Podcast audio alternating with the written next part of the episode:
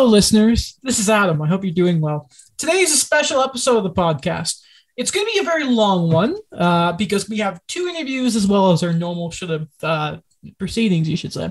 First, Alex Baumgartner. Shenanigans, you should say. Mm-hmm. Um, first up, it's going to be Alex Baumgartner, our good friend of Five Reasons Sports, to talk about the Panthers. After that, our good guy, Curtis Martin, to talk about the Penguins and his love of Benjamin Chiarot. That was so much a few seconds ago. He quit the call because he was sick of me saying it. Um, and then after that, you're going to be hearing us with our normal spiel and all the this going on around the league. So I hope you enjoy this, and we'll talk to you in a second. Lads, we're back. Hello. Woo! Okay, so today, this may not be the first episode of these sort of types that you hear. It may be the first, second, third, or fourth. We don't know yet. Um, we're going to have some people on to sort of talk about the trade deadline with specific teams. Now, one of the most interesting teams in the league in the Atlantic are the Florida Panthers. And who else can we have on? You know him from Five Reasons Sports. Uh, I think it's third time on the show. You know him, you love him. Please welcome on Alex Baumgartner. Bomber, how are you today, my friend? Doing semi great. Um, time time change not so great. But first oh. episode I've been on where the whole crew's actually here. So yeah, instead of uh last time it was like 1.5 on one podcast, now it's actually two on one. So pretty happy about that. That's yeah, I forgot that. Yeah, jeez, wild stuff. Wild quite stuff. a few episodes like that lately. I know, right? It's been it just yeah, it's it's like um it's I don't know. I was trying to make a joke, but it didn't come to me. Anyway, um, Alex, right now we look at the Florida Panthers, and you think right now they're the guys. They're first in the Atlantic. We think they can score at will. They've got one of the best pairings in the league with Ekblad and Weegar. Um, if we're looking towards the trade deadline, what is that primary need that you're thinking of right now? What do the Panthers need to set them over the edge? until a couple weeks ago, I was saying maybe the primary need is another defenseman, maybe slot him in left shot, somewhere like that. Now, certified top line right winger will put the team over the edge. That's what I want to see at the deadline. Adam is not happy. You, so, you might have yeah, ruined I, Adam's day. I was, I was you will, you don't, I'm going to pitch Ben Chiarot later, whether Bomber likes it or not. Everyone's getting a piece of that today. Curtis too. Mike, when he gets on, everyone's getting a piece of Ben Chiarot. It's interesting because I think a lot of that discussion was the defense in, earlier in the year. Um, I guess we can talk about that right winger because I think we all have a certain name in mind, and that guy's been the discussion around the league very, very much. Now, first, I should probably actually throw that over to uh to uh, our boy our boy Daniel here. Actually, I forgot you were gonna ask that. So go ahead, Al. Sorry, Daniel. Oh, no problem. Yeah. So, um, Alex, I really want to know what is the interest on Claude Giroux for the Panthers, and whether or not that's the fit that you see them putting getting them over the edge. Well, we've seen reports come out saying that the Panthers were interested in Giroux. Um, there's also reports saying that Philadelphia was interested in Owen Tippett. Um, Owen Tippett has been tearing it up in the AHL. I think he, um, in 11 games, he has 10 points. He's not an AHL player. He just doesn't fit this Panthers team right now.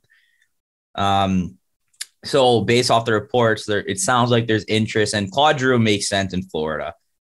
Uh, over the last two seasons, they've been looking for a right winger to play with Barkov. Verhaeghe big uh, you know, I know you guys love Carter Verhaeghe on this show. I love Carter Verhaeghe. Verhaeghe is that guy on the left wing. Very suitable left wing over Barkov. It works.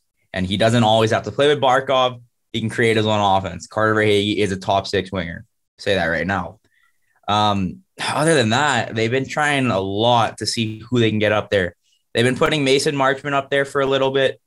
And while it kind of works, Mason Marchment is too electric on that third line with Anton Lundell and Sam Reinhart. So they shouldn't break that up if they don't have to.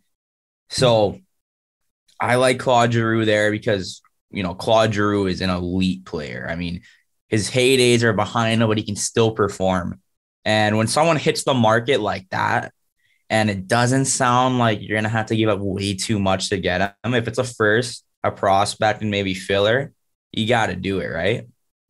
Mm-hmm. And that's pretty interesting when you mention a, a, a, possible package for Claude Giroux. Um, do you see whether or not he becomes just a rental for now or something that you could see be extended on less money afterwards. Um, and when you mention prospects, do you is Florida in a position right now to kind of give up someone like Owen Tippett, where he is he is going to be an NHLer, but he's someone you see right now. Like, is he going to fit the long term vision?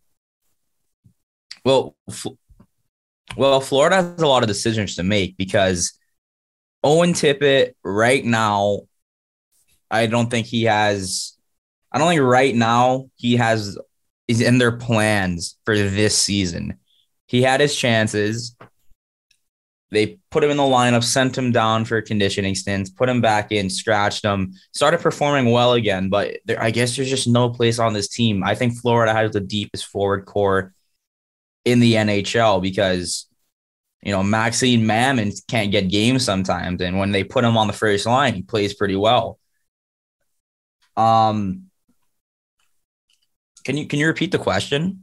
Oh yeah, no problem. Yeah. Um, so like for me, it's just wondering what the value of a mm. possible Claude Giroux trade would kind of be because you mentioned that you know. Oh, and then the re-signings, right? Yeah, the re-signings of whether or not okay. you give up Owen Tippett for a rental or you see Giroux as someone who could be here for another short term. So Giroux's 34. He's going to expire after this season. Florida has to start extending people very soon. Bobrovsky still has that contract for a couple more seasons. Mason Marchment is a UFA, so you got to make a decision if you're going to bring Mason Marchment back because he's going to get some suitors on the open market. Now, we talk about all the time the no state tax, that helps a lot. Nice climate, that helps a lot. Contender, that helps a lot.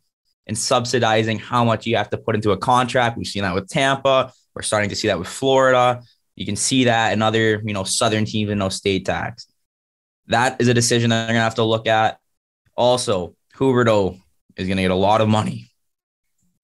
He only he's has one more, and he's not, and he's not going to Montreal. Huberdeau, ninety-five percent. I think he's going to stay in Florida. I mean, you see him at the pool on his Instagram stories. He doesn't want to live in Montreal. He doesn't want to drive in the snow. He wants to walk out in his shorts, listen to Mackenzie Weegar's weather report. So I don't I think Claude Giroux would be a rental. Now, the Panthers are in a situation where they look like they're one of the best teams in the NHL. They are one of the best teams in the NHL this season. But you got to add at the deadline because if you don't add, someone else is going to go add. Colorado might add. Tampa still might add. Everyone adds at the deadline.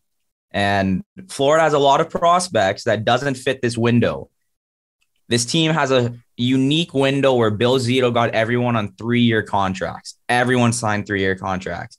Sam Reinhart, Bennett, Verhaeghe, they're all around the same time. Forsling, they're all going to expire around the same time. Their window is three years, I think. That's when all their guys are in their prime. That's when all their contracts are in. It's three years. Denisenko, I don't think he's going to fit that three year time period. So maybe they look at him. Maybe they move him. Tippett, I think they tried to see if he would fit that window. The fact that he's in the AHL this close to the trade deadline, I don't know. So I think they would do a package like that. Mm-hmm. Um, I guess like a big thing right now is you've mentioned that forward uh, depth and what they could add there, and you mentioned also the left side of the defensive end. Um, I'd like to throw that over to Adam. Thank you. Uh, yes. Just, just, one quick thing before I get into talking about trying to pitch you on Ben Chiarot, and more importantly, to see like how do you feel about if they did do a Jakob Chychrun trade. I just quickly wanted to ask because he's that number one trade chip you're looking in Florida. For people who may not know, what type of player is Owen Tippett? What does he bring to your lineup? Owen Tippett is a guy who clearly has a lot of skill. He's a fast skating, extremely hard shot winger. He you can see flashes of skill every once in a while. I almost feel like every time I watch him, he's he kind of gives me a Sam Bennett without like the two-way vibes. I think Sam Bennett's a pretty underrated two-way player just off the physicality. I think Owen Tippett can drive the rush in a very similar way because they have a very similar skill set, in my opinion. Sam Bennett learned how to use his skill set to his advantage instead of trying to toe drag every time he comes into the offensive zone, which from my Calgary friends have told me he used to try and do that a lot in his earlier years. Now Sam Bennett uses his speed and his strength to drive the offense. I think Owen Tippett has the potential to do that because I've seen it before. Mm-hmm. Sometimes he just doesn't simplify the game enough. But he's mm-hmm. 23 years old, I believe. He has lots of upside. I mean, top six, top six winger, in my opinion, if he's in the right system. It's just when you're on a team this stacked, sometimes you get lost. And um, it might not be the best place to develop your game if you're not ready. So, you know, if he goes into a situation where, you know, he's one of the guys, you know, like look at like a Chicago, some of their young guys tear it up because there's not a lot of guys there.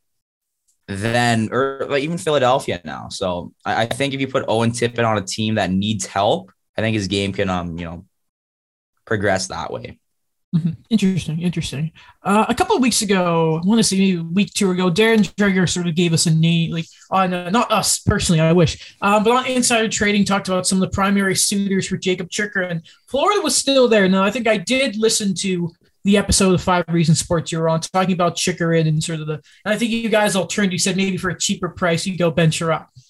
I'll do it, man. I'll do it. Anyway, though, um, if we're looking at the Panthers, if they do pick up a Jakob Chychrun, um, you know, he's got the term, he's affordable. Um, we know that, and you know, if you want to talk about Antoine Lundell, go ahead because I know you're a big fan of him. But um, what is a legitimate package that you would be comfortable in? You know, maybe our boy Owen Tippett's in that conversation. A package that is actually realistic for the Panthers to give up in order to acquire a Jakob Chychrun. Well, first of all, let's throw some actual legit reporters in here who have sources. Um, so Greg tweeted, Wish Wyshynski tweeted, um, one GM told him that the price is still high on on uh, Jakob Chychrun. David Dwork, who is a Florida Panthers beat reporter at a WPLG Local 10, he is also at Five Reasons Sports YouTube. Very legit. He tweeted this. This is on par with what I've been told of the asking price in any deal with Florida. Unless they lower the ask, it's not going to happen. Mm-hmm. David knows it's not going to happen. If Arizona is still looking for Anton Lundell, Spencer Knight, plus, first of all, they're out of their minds. Second of all, it's not going to happen. Now, if we want to do a realistic package that I think is fair, mm-hmm. Jakob Chychrun has term. He's young. He has an upside, and he has a really nice contract. He also has a modified no trade clause coming in a couple years. So Arizona's best time to capitalize would be right around now. Mm-hmm. I would say first round pick, Owen Tippett, and then you get your pick of Denisenko or Samoskevich. Those are two first round picks. Mm-hmm. And then filler. So a first round pick, two former first round picks that were drafted in the last three years, and then filler, maybe another draft pick and another prospect. B mm-hmm. B rated prospect, filler, something like that. I think that's a decently fair trade to get a guy out of a place that isn't performing well. Mm-hmm. Fair enough. Fair enough. Um, and and I don't think Arizona would take that.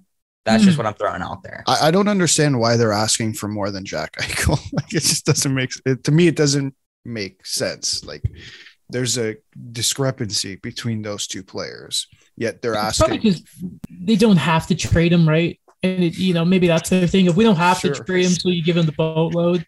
But you know, I mean, we but, and we, also all year. Go ahead. Sorry. If if well, if we're looking at what Bill Zito's done with his trades over the last year and a half, he doesn't give up a lot for anything. The Sam Reinhart one was the biggest splash he made, and he traded a seventh round goalie and a first round pick that's protected. He got a top 10 protected protection on a pick for Sam Reinhart. I mean, when I heard that asking price, I laughed and I said, that's not going to happen because Anton Lundell is legit a second line center on most teams in the NHL. Mm-hmm. What is it you call him, the mini Barkov? Well, he plays like him a little bit. Um, they put him on the penalty kill. He gets soaks all the time. great with his stick. He back checks, two way player. Um, he's a rookie. He is two years older than when Barkov was when he entered the league. So it's kind of unfair for me to say he's better than Barkov his rookie season because Barkov is also two years younger. But Anton Lundell's 20 and he legit looks like a future Selke candidate, you know, 5 Mhm. six years down the road. Hundred percent. Um, one of the one of the good good crop for rookies this year, and Antoine Lundell is one of the the the more quiet ones definitely to talk about. Um, all right, Alex, I want your bomber. Sorry, not to mix everyone up here. Okay, I, I want you to picture something for me here. Entertain me here. Okay, you know, obviously you got Weegar and Ekblad, and you know what a pairing. That's great. Imagine, you know, it's the playoffs. You know, Marner and Matthews are busting down the wing. Ekblad's not on the ice. Let's say Leafs had last change or whatever, right? Okay. They don't go down the right because Radko Gudas is there. They don't want to cross that bridge. I mean, these guys aren't going to play together if it happens. But anyway, but then on the left, it's Ben Chiarot. Can you just imagine it? How great would that be for the Florida Panthers? Um, well, f- first of all, if that if there was Ben Chiarot ever on the Florida Panthers, they would never put him out there with Radko Gudas. That's the first thing that would wouldn't happen. Oh yeah, hundred percent. only Daryl Sutter would do that. Only Daryl I Sutter mean, would do that. I mean, it would be fun. It would- let me dream. Let me dream. I, I don't think Andrew Brunette would put two bruisers out there. It would be funny though. Maybe not a It'd be playoff series. Sorry. Maybe not in a playoff series. Ah, Um, good. Ah, yeah, we, we, we kind of heard rumblings a couple months ago. Maybe Ben Chiarot was a target for the Panthers. Personally, if it was me, I wouldn't pursue it. I know that disappoints you. They also just signed uh, Petteri Lindbohm, who came from Jokerit, I Oh, yeah. believe. Yeah, yeah. He, um, you know, first game in was against Philadelphia. Two huge hits, both clean. He actually um broke the boards. Florida just put in some new boards, nice little digital display, and he broke the boards on the hit. I'll send you guys the hit after, but it was one of the bigger hits I've seen all year. He's a big body guy. Now I don't know um, how he's gonna pan out in terms of the long term, but you know, a nice six, seventh seventh defenseman, and he shoots left. So um, I, I don't know about Ben Chiarot. I don't know about Oh, Ben Chiarot. All I'm saying is, you know what? You have Ben Chiarot in the playoffs four rounds deep. That the if GM's listening. I'm telling you, he's the right option. This could be the last one for me here, Alex. Um, or bomber crap. I'll get it right eventually. Uh, Spencer Knight. I want to ask about him. Have you seen enough from his game? Not only what he's played in the NHL, but uh, his time in AHL Charlotte. Have you seen enough to prove that he's a reliable backup at this point in his career? We know he's a very young goaltender. Let me make that very, very clear to people listening. Um, or do you think the Panthers should go at the deadline and get like a nice cheap 3G, maybe a Montembeault if if if Jake Allen is there and healthy? I'm not saying you're gonna get like a second. I'm just curious if you think you can rely on Spencer Knight at this point going into the playoffs. If something happens to Bobrovsky, that's all I mean. You know, Spencer Knight, after that playoff series, he came in. People said he's going to take Bob's job, and I got. I came on this show and I told you guys that wasn't going to happen. Yeah. I was right, and you could kind of tell he was a 20 year old goalie getting through the motions of a full NHL season. They sent him down to Charlotte to get some conditioning in, to get some starts. He came back. He looked lights out. When Spencer Spencer Knight is so young, and with young goalies, it's hard to tell. For any goalie, it's hard to tell what's going to happen. Now, from what I've seen, I don't know who you can get off the market that's going to be available. That's going to be better as a backup than Spencer Knight in the playoffs. I don't you- know. Would you like some names actually quickly? I would like to hear the names. So I put together, I call it the 100 names trade bait board. About 100 players that we've at least once in, in reports heard some names. Sorry to cut you off there, Bobber, but just no, no, just I, so- I, want to hear the goalies. Yeah. So these are the. It seems to be maybe the market. Uh, Marc Andre Fleury, probably not. Um, Semyon Varlamov, maybe not. Uh, Antoine Forsberg, um, James Reimer, Braden Holtby, Mackenzie Blackwood, probably not. Uh, Elias Samsonov, uh, Martin Jones, Georgiev, Halak, Korpisalo, Mike Smith, and uh, maybe Petr Mrazek. Probably not, but those are just some of the names that are probably out there. How'd you forget Charlie Lindgren? That's so unfair to him. Um, because I listen, I, I only had hundred names here. I wasn't putting him over like Calvin DeHaan or anything. Yeah, but he's going to go to Edmonton. But uh, stop it. Anyway, but those are some of the goalies out there. Maybe not the sexiest name, but like Mark Jones for like a fifth or something. Not too bad. Forsberg one I like for a lot of teams. Yeah. Um, I think I think that's one that you know should be looked at. Also, Florida is such a winning culture right now in terms of this season. Now, not all time, obviously. This is going to be the first back to back playoff appearances they've had since 1997 when wow. they made the playoffs this year. 96, they went to the cup finals and they went back to the playoffs in 97. They haven't been back to back since then.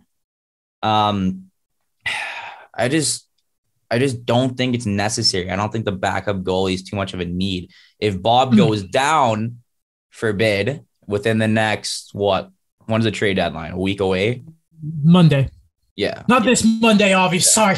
The so first. If, if he goes down on the next week, then yeah, maybe you want to like try and get one of those guys that you just mentioned. But other than that, I don't think it's too much of a need for the Panthers to get a third goalie. Sorry, fair enough. I forgot I was muted there. Uh, go ahead, Alex. Um, so I want to shift away from the trade deadline a little bit. There's a couple topics that that I think we should touch on since we have you here. First, um, you know, at the beginning of the season, after all that Kyle Beach stuff, obviously Joel Quenneville was let go or fired from the Panthers, and they brought in Andrew Brunette, and and he has done a hell of a job with with the Florida Panthers, and he still has that interim tag uh, on him. It is, I mean, that that's got to go right at some point right in the relative future. Yeah, there's no reason why it should still be there. Um, it, it's going to be removed. It has to be. He came in the very tough situation to kind of come into, and he, you know, he acted like a professional first time as a coach, interim coach, took over an extremely hot team and he didn't let anything slide. They had a couple rough patches here and there, as every team would, but I've been pretty impressed with Andrew Brunette and he, he looks like he's more of coming into like the comfortability where you see when they're down in the game, he's not afraid to change up the lines. The power play looks a lot different now. The penalty kill is, is still bumping. It's gonna get removed, I think. It's just when do you do it? I don't think it's going to be done in the middle of the regular season or towards the end of the regular season. That's probably going to be a after the playoffs type of thing because I don't really see who they would bring in that would be better than him. The guys clearly love him. They clearly have the same, you know, fun, energetic, um, you know, environment that they had last season transferred into this season. Um, probably after the playoffs, that tag will come off. Right. Um, and it's actually funny that we left this one till the end. That's probably the, the most dire question that needs to be asked. Uh, last week, there was some uh, kerfuffle, we'll call it, on Twitter between a certain NHL agent and a certain athletic reporter. I won't name names because that's unfair. Um, People email me saying that you're an embarrassment. Yeah. Why should Jonathan Huberdeau be considered for the Hart? Well, besides the fact that if he doesn't get Hart votes, Alan Walsh is gonna have a great day on Twitter. Um, he's gonna he's gonna break the NHL left wing points record. I think he's like five away from tying it right now. He's already broken the Florida Panthers single season assist record twice. Um, you know, defensively, Jonathan Huberdeau looks like a different player too a lot of debate was coming from people that don't watch the Panthers saying Jonathan Huberdeau doesn't play defense. Well, that's not true at all. He's playing penalty kill now. He's making smarter plays. Now, Huberdeau used to turn the puck over a lot. Now he, he still does it, but it's gone down a lot, in my opinion. He's back checking more. He's getting in lanes more, and he's still putting up the points. The Hart's so interesting because are you going to give it to the guy with the most points? Are you going to give it to the guy who has the most goals? Are you going to give it to the guy whose team really needs him? That's what's so confusing about the Hart because I really don't understand what people are voting on. I would give put him in my top three just because of the season he's having. to put up that kind of those kind of numbers on a team where you have five guys with 20 plus goals, he should be up there. Hmm. I think that's fair. I think it's very fair. So top three, am I fair to guess that that's Matthews, Shesterkin, Huberdeau? I have Matthews Huberdeau there, and I was right now it's just Shesterkin, but I, I can't sleep on McDavid either, even though he's always in the conversation. What was it, two or three points last night for McDavid against Tampa? He's he's heating up. But you can never count out uh, Connor McDavid. Okay, well, Alex Bomber, Alex Baumgartner, the great guy. Um, great jerseys, always great hat. I'd love to have him on as always. Uh, thank you for your time as always. Um, if you want to just plug all your stuff, floor is yours. Uh, honestly, let's just keep it nice and short. A Baumgartner 91 on Twitter. Great guy. All right. Lads, we are back. The second edition of the trade deadline preview, whatever we're calling this. We had Baumgartner on. Good talk. Thank you again, Alex, for coming on. Um, and now Curtis is back. Curtis, how are you, my man? I'm gonna give applause to myself. I'm, I'm, I'm, I'm great. I, I'm, I, you know what? After the first episode, how much I took it off the rails, I'm surprised I got the call back. So I'm happy to be back. And you know, I'm kind of feeling in a weird situation because I know I'm gonna have to live up to the the hype of Alex starting this off. So Mhm. um, looking forward to doing my best to keep up with him. well, first off, I think we should say in a few days, it's a big day. Happy early birthday. Thank you. I appreciate it. I appreciate it. So the Penguins are an interesting team. Um, they withered the storm of injuries to start the year, as we know. Um, you know, big part of that was was our boy Evan Rodrigues, and since then they've been flying. They're basically starting to get ahead of the Rangers when it comes to the you know the the divisional spot and all that. Um, it's going to be an interesting trade deadline because it's fair to say this could be the sort of final big push for the Penguins. Alex, why don't you start us off here? Yeah, I, I want to start with one particular player, actually a former former Leaf. Leafs Uh, legend, one might say. Le- sure, I guess. Yeah, I guess. Leafs legend, Kasperi Kapanen. Uh, the last, I mean, last little bit has been rough for him. I know he's been uh, scratched a few the last few games or so. What on earth has gone on? Because when he was traded, uh, you know, there's some in Toronto who I won't name names, but there were some in Toronto who were crying, not literally, but very upset that they traded Kasperi Kapanen of all people, and you know he had that really good start, and now it, things are kind of starting to die off. So what is going on with Kasperi Kapanen? So first of all, I want to address the part where you're saying people were crying about him losing. I thought that that was the worst trade of Jim Rutherford's tenure as the Penguins. Um, not because Kasperi Kapanen's a bad player, but to give up a first and a second, and you know we could go on with all the stuff they gave up for basically just Kasperi Kapanen. It was kind of rough. So I'm not gonna lie, I wasn't. I knew it was gonna be a losing trade either way, in my opinion, unless he came out and was an all star. And it's only gotten worse with time. And I think that you know he's he's still got talent. I think he's he's got he's still got that speed that we talk about, but he can't do anything with it. Uh, you know, if we kind of want to harp back to a thing that Steve Dangle used to say when he was on the Leafs was the fact that his stick and mind can't keep up with his feet, and that's the big problem, at least from my viewing of Kasperi Kapanen. And I agree with Steve on that point exactly. And I think it's just one of those things where it's like, you know, it's hard to crack a top six on the Pittsburgh Penguins because if you don't work with Sid, kind of like it's kind of like Phil. Like if Phil didn't work on that third line, we could have talked about Phil getting scratched. Like it's a hit or miss whether you know these people that they bring in actually you know work with the top two lines with Malkin, you know Guentzel and Crosby and Rust and you know all those guys. It's just they kind of have to play with it, and Kasperi Kapanen hasn't done that, and that's why I don't think like I think his market is gonna be really low this summer. So I guess if you wanted to bring him back, you could, because I'm pretty sure he's a UFA at the end of this year. I could double check that, but like I think just with him, it's just that he hasn't been producing. He hasn't been playing well, and then like we could go back to even like the whole like passport issue with him trying to come over at the beginning of the bubble season last year and him missing like seven games. I'm pretty sure from all reports I heard from the people actually reporting in Pittsburgh that the team was really pissed off about that. So he already wasn't on a great foot to start last year. And then he just hasn't been able to perform. Is that partially because the Penguins haven't put him in a great situation? I don't know. He's played with Malkin, or if Malkin hasn't been there, he's played with someone else. I have like Evan Rodrigues. Uh, sorry, Evan Rodrigues, but I just think that you know it just doesn't work, and some players just don't work.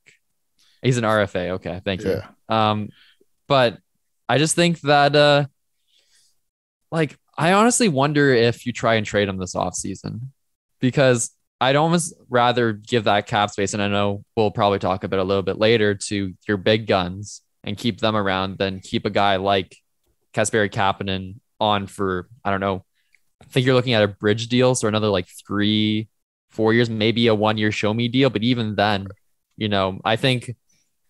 Well, I talked about this on last show. I didn't think the team was going to be this good this year, and I think that the window is still, as we speak, closing ever so slightly, and Right. it's and it's just one of those things where it's like, do we want to find out this guy can actually do it when we've seen for three seasons that he hasn't been able to do it with the people we have currently around. Right. And, you know, so I, and I think Ron Hextall kind of addressed this earlier on this week, saying they might go after a, a middle six winger. So assuming that, you know, there's this hole with Kasperi Kapanen, um, who do you see as potential deadline pickups for the for the Penguins in that spot, uh, middle six forward? I honestly think that's the one spot they don't need to pick anything up for.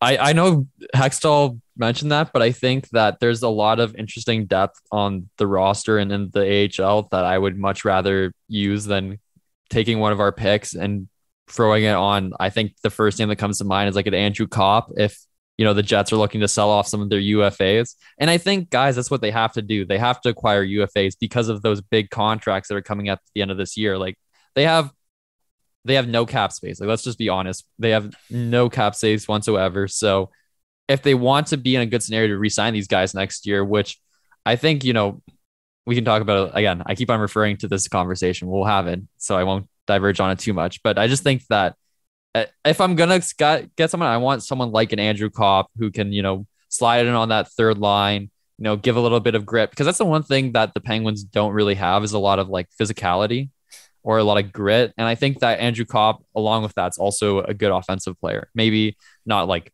he's not gonna blow your mind with his offensive skills, but if he has a wide open net, he's gonna put the puck in the net. And you can't say that about every NHLer.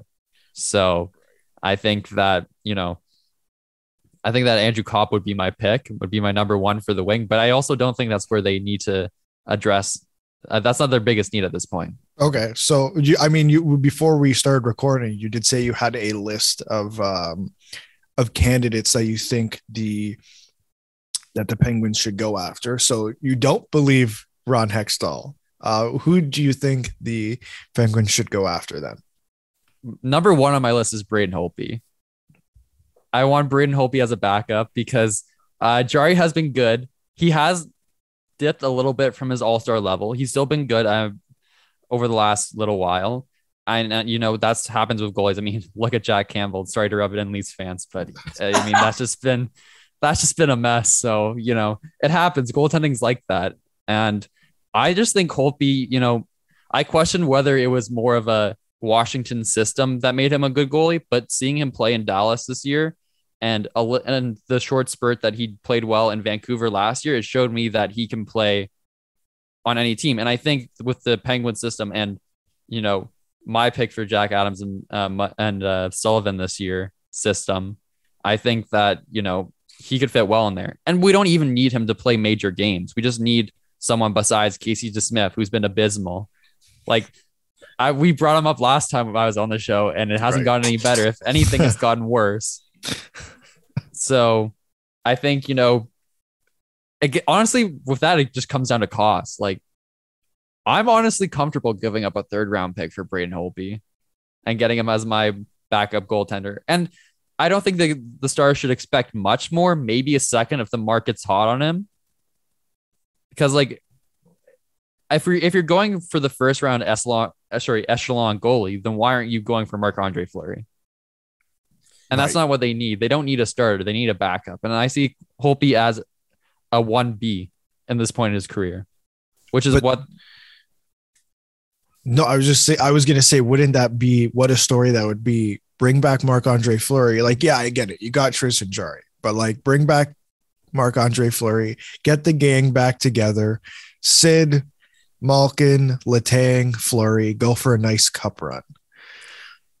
I mean, you guys know that my my favorite player growing up was Marc Andre Fleury, so it, it sounds nice. It's a romantic thought, but I mean, like most uh, rom com movies, they're not based in reality. So I don't see, I don't, I don't see Fleury coming back. I just there's a reason why they let him go. It was a mutual decision.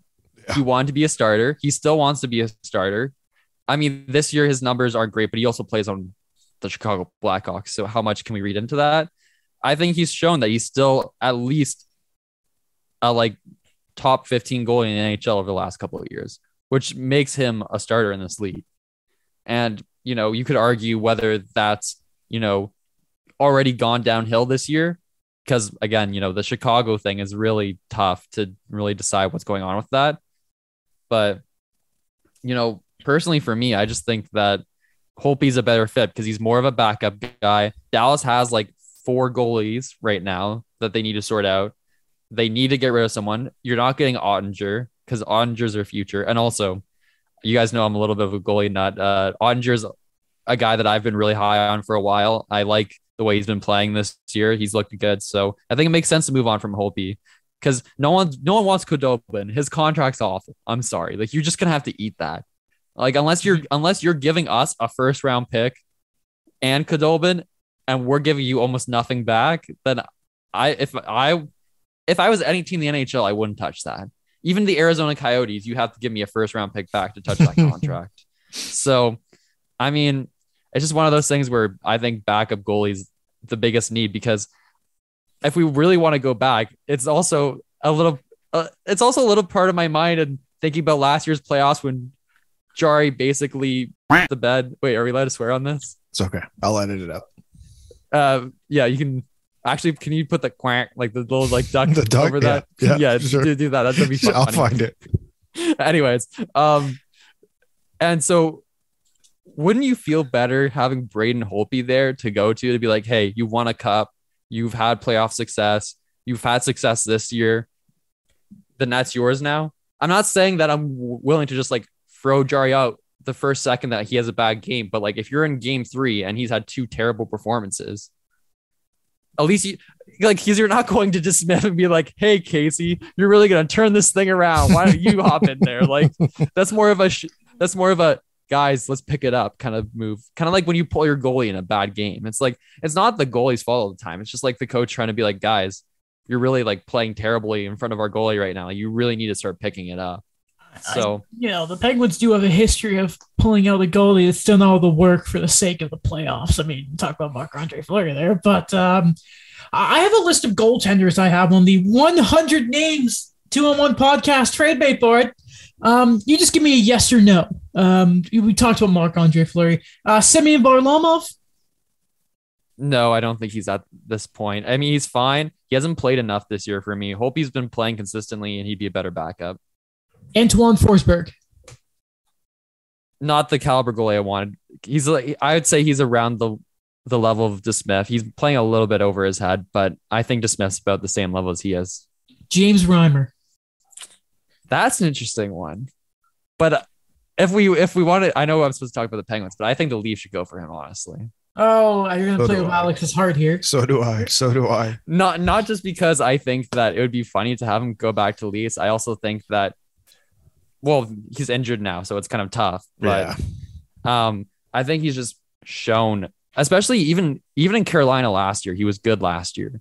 So it's not like a fluke year where he just happens to have a good year. Mhm. So I think Right. that, you know, he's a good goalie. I don't think he's gonna go to Pittsburgh. I wouldn't honestly if like I could get Reimer for a cheaper price at Holtby, I would be like, oh, I'm okay with that. I mean, Petr Mrazek. Petr Mrazek. Peter Well, Mrazek. Gonna go- Well, if if the Leafs trade Petr Mrazek, where who's playing net for them? Oh Are no, they- this, are we- this is for Pittsburgh. are- are- I I know, but like for the Leafs, who's playing net for I believe in the Eric Leafs? Oh wow. I don't Someone know. has No. to. I the, the this is the thing. It's like you know the Leafs are very good in the sense that they have a lot of prospects, even still, and on defensive forward. But when a goalie guy like me doesn't even know a single one of your prospects besides Joseph Woll, and I guess Ian Scott, but he's playing in the ECHL right now, and I don't think he's at NHL ready, then you can't trade Mrazek. You can't put one of those guys into a scenario where they're just going to drown. Like Yeah. it's it's literally like throwing a baby into like the ocean. Yeah, It's you, like you can't trade him without getting something back. and also the- the cap. Like I'm thinking the another Penguins goalie. cap situation and then Mrazek. Yeah, that's also the big part. He's getting paid. What is it like three point five million dollars this year? Yeah, You guys aren't letting me have any fun here. I'm so sorry. Um, I'll give you two more names here. Um, we'll just skip over Mike Smith, shall we? Uh, Joonas Korpisalo. Joonas Korpisalo. He's still young, which makes it interesting. Mhm. But that's more of a long term play, and I think the Penguins goalie long term is Tristan Jarry. They made that that clear when they traded um, Matt Murray, which also uh, shout out Matt Murray. He's had a really good return to form since he went down to the AHL. So I want to give him a little plug here. Good. But um, yeah, I think I think they know who their goalie is, and they also I think this is also the thing. If we're looking long term, I we talked about this last podcast. They have three really good goalie prospects right now that are all going to need a spot to play next year. Because I, I I know for a fact that Clegg is coming over from Europe next year to play somewhere in the Penguin system. So, you know, I don't think adding a long term goalie is really what they need right now. Then how about this will be the last goalie I'll throw at you, or it's going to be two of them, either a Yaroslav Halak or a Martin Jones. I wouldn't touch Martin Jones with a 10 foot pole. Um, uh, Yaroslav Halak is interesting. Um, I think I think he's on a very steep decline right now. But I guess your logic is, you know, in a backup role behind Jarry, if Jarry falters, he could be fine. And I mean that's true, but I still think Holtby is better than all those goalies you just named because of all the reasons I said. I think he's the their number one option. And the more that you keep on talking about goalies, I honestly would be willing to give up maybe more than a third for Holtby, depending on what the market's looking like. Okay, I'm gonna ask you one more trade thing before we go to Sidney Crosby. Um, okay, because I, I want to say that there was one team scouting the Habs Seattle game last night, and I think it was actually um, I think it was Pittsburgh. So I mean, you know, you know the, the Penguins. They got a history of having a lot of injuries on the back end. Need a bit of grit, a bit of toughness.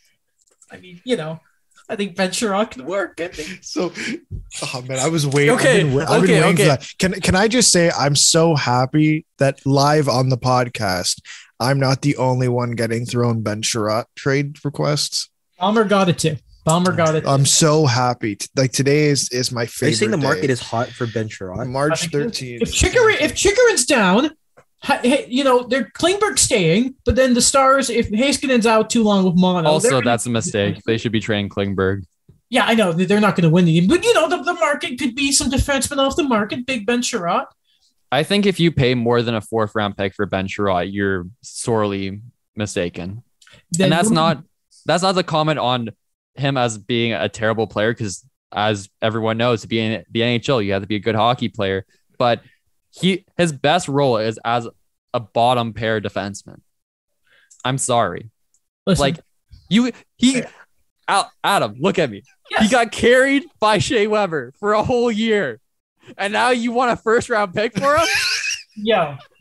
Listen, I'm not the one asking. look at the analytics it's objectively Can't accuse him awful. I'm just doing my part to fucking campaign. terrible. Uh, Cur- I'm Curtis, just doing my you. part to campaign. I, I, he's a gritty. He He's is got leadership. He is objectively awful. Have you seen his I- penalty numbers in the No. postseason? They go Man, up. I don't. I don't no need to look at calls them. I, penalties, his penalty numbers go them. up in the I watched him, man. I know. I know.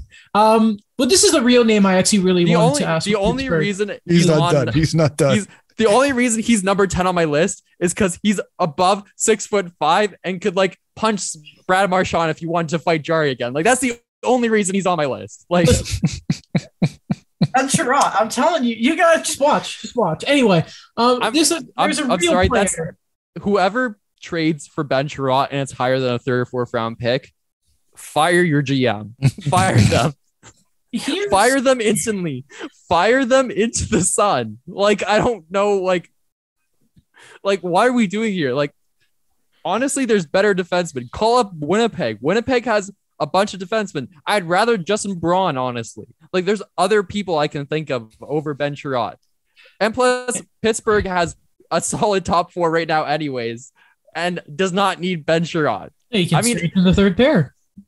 Yeah, for a fourth round pick. All it's going to cost you is Samuel Poulin. Anyway, um, there is a there is a, a natural Montreal player I wanted to ask you about. The only good forward prospect scouting- we have. They, they could have been asking, you know, looking at Seattle, but I'm not going to go that route. Um, if we can believe Hextall, and sorry to take it back to the wingers conversation, if you want a really good third liner who has control because he, is an RFA, I wonder your opinion if if the Penguins were calling under Chiri Lehkonen. That's interesting. Um, honestly, I was kind of hoping before the contract extension that they would kind of look at getting the can back Yeah, because I know they wanted to get something for him instead of just letting him go in the expansion draft. But Mhm. honestly, a part of me would have wished they just kept on it and rolled the dice because of how bad that team was drafted. That maybe he wouldn't have gotten picked. You never know. Um, especially because they took Brandon Tanev instead when other players objectively were the better choice, and which makes me think that they might have taken Brandon Tanev over him. Which again, also thank you Seattle. Like if we had Brandon Tanev on our book for this offseason, we would not be able to sign everyone. Like we would not be able to sign Malkin and Letang. So I got to give a shout out to the Seattle Kraken. They're my new favorite West Coast team because they just saved our asses this offseason. So I really appreciate it. But um, but yeah, I I think our Lehkonen's a good piece. I think like let's be honest, guys. Like third round, like third line guys are, are like, you know, they're not like crazy. Like there's like the difference between a third line guy on one team and a third line guy on another team is not a big difference. Honestly, a part of me was wondering if I heard something that they were kind of looking into Nick Ritchie, which was interesting. I don't know why they were looking into that. So many Leafs legends.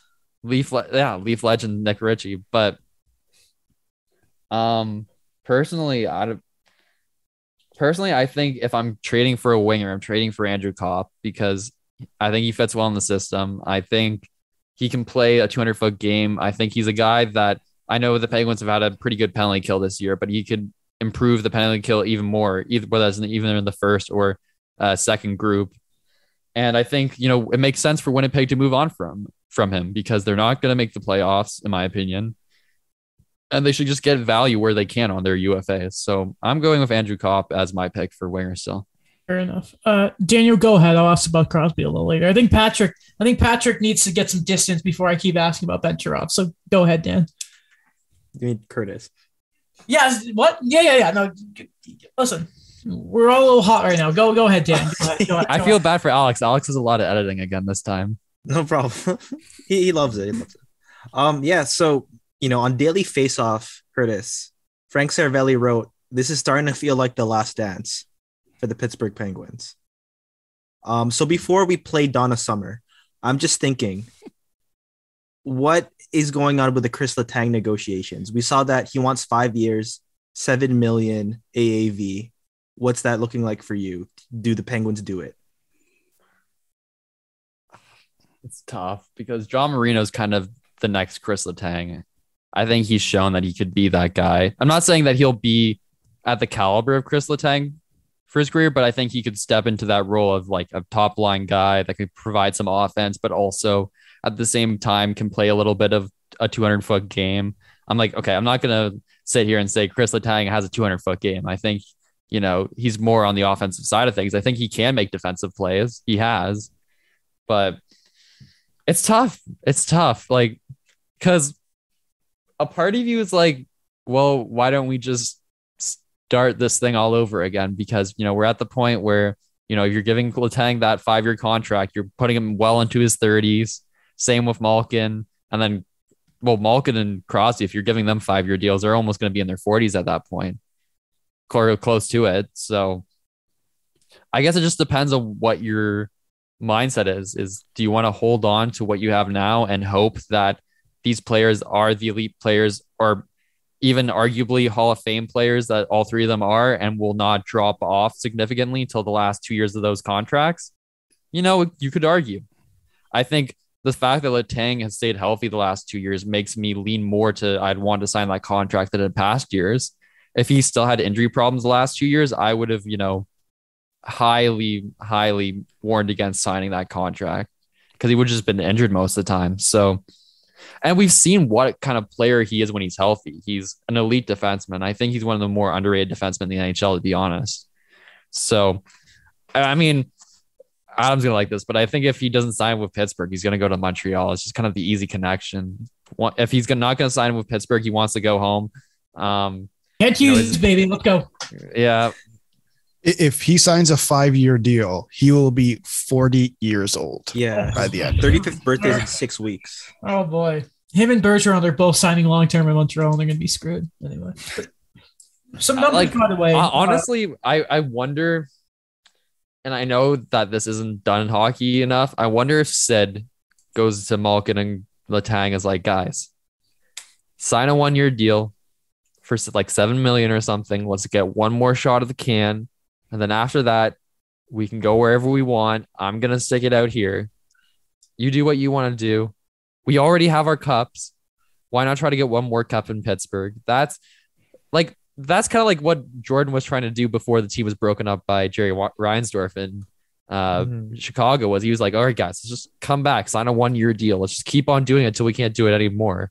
But I also get why that's doesn't make sense for Letang because he wants another big paycheck and he wants stability. And if he breaks his leg next year and he's on a one year deal, well then there goes all that money. So I get it. But I think, you know, if somebody would be able to convince them, it would be Crosby.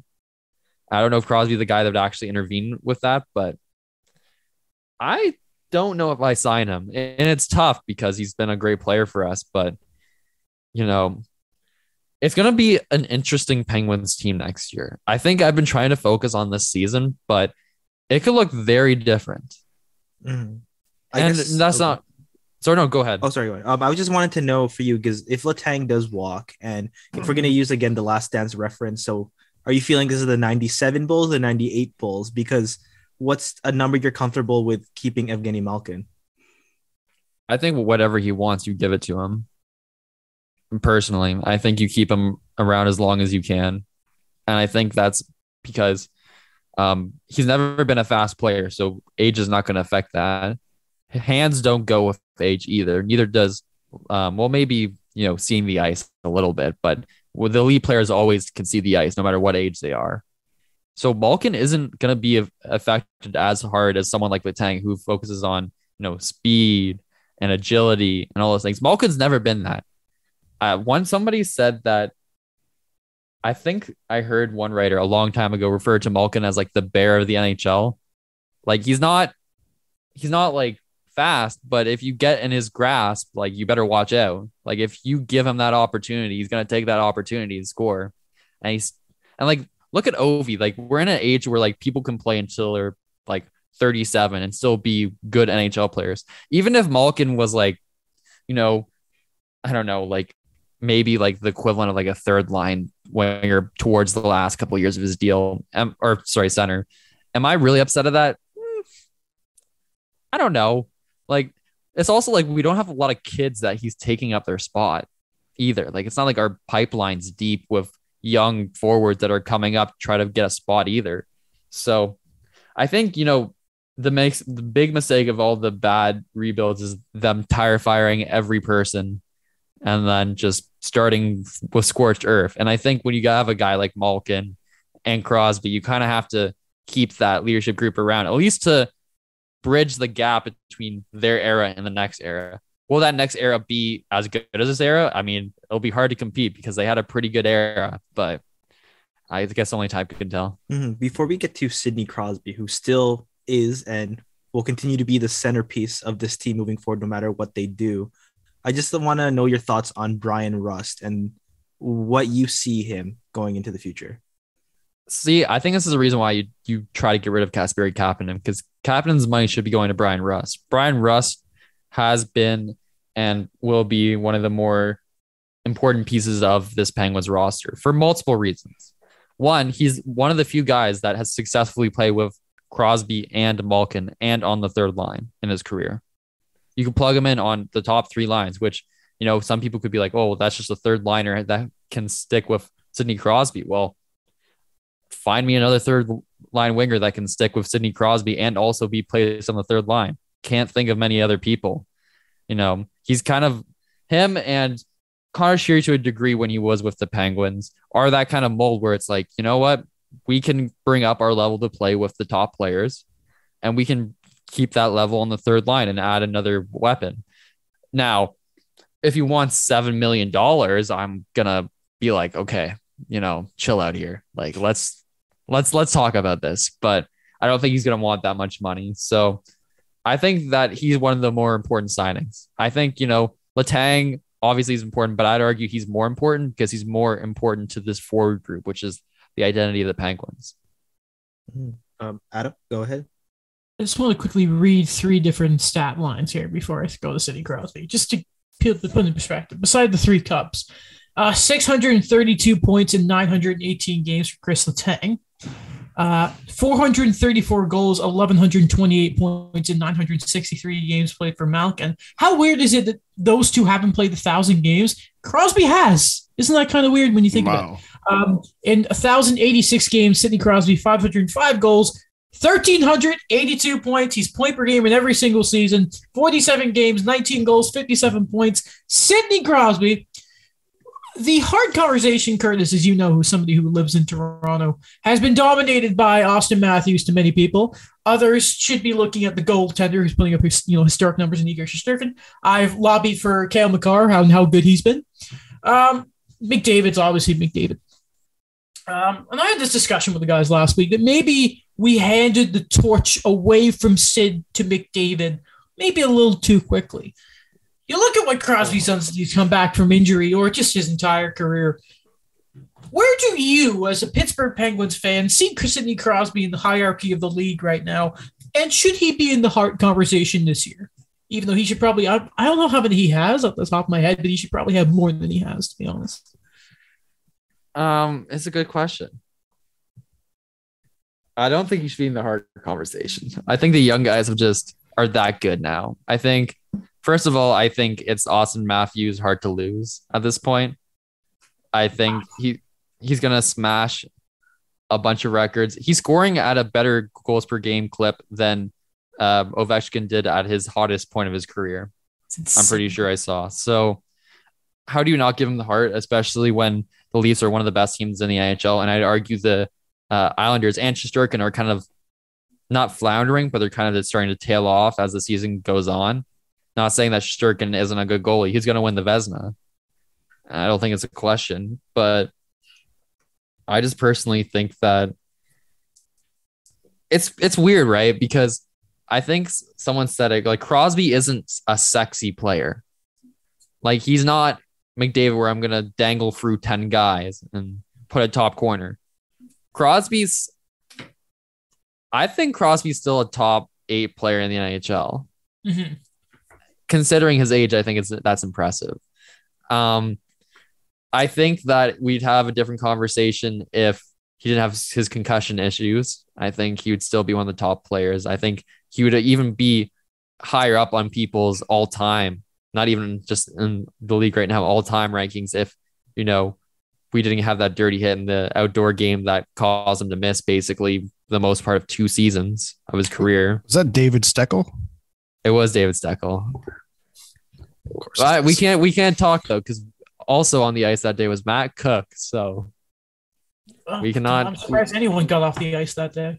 I cannot comment on you know dirty players, but I don't know. I just think that Crosby's still oh he's not underrated, but he's underrated when it comes to the top players. If you know what I mean. I want you guys to guess. I'll go through each of you one at a time, starting with Curtis. Guess how many Hart trophies Sidney Crosby has?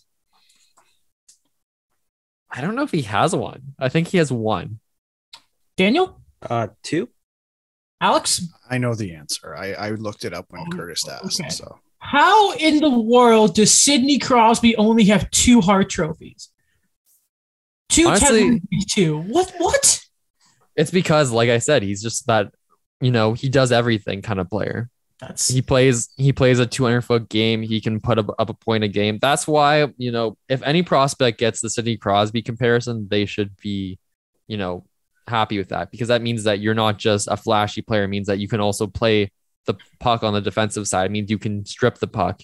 I think, you know, a big storyline over the last, like, I want to say four years now has been Mark Stone's ability to create takeaways. And I think Crosby's up there too, and his ability to create takeaways in the ice. So, Mhm. I mean, you know, I don't know if he really needs the hearts though. Like, I feel like in his mind, the cups are all that matter to him. Like, I think, you know, when when him and Ovi eventually get inducted into the same Hall of Fame class, I think he's gonna show up with all of his rings on his fingers just to show him off to Ovi, being like, you know what? You want to know why I'm the better player? Right here, rings. You know what? I actually want to. I want to look up how many heart trophies Ovechkin has because like he must have one at least. Can you imagine that? You know how like how Shaq always gets upset because he's like Steve Nash won two MVPs that I should have won. So Sydney, just um, I'm curious about. oh, okay. Ovechkin Basketball- has more hearts. He has three. What? Yeah, I remember that. Yeah, it's three. That's insane.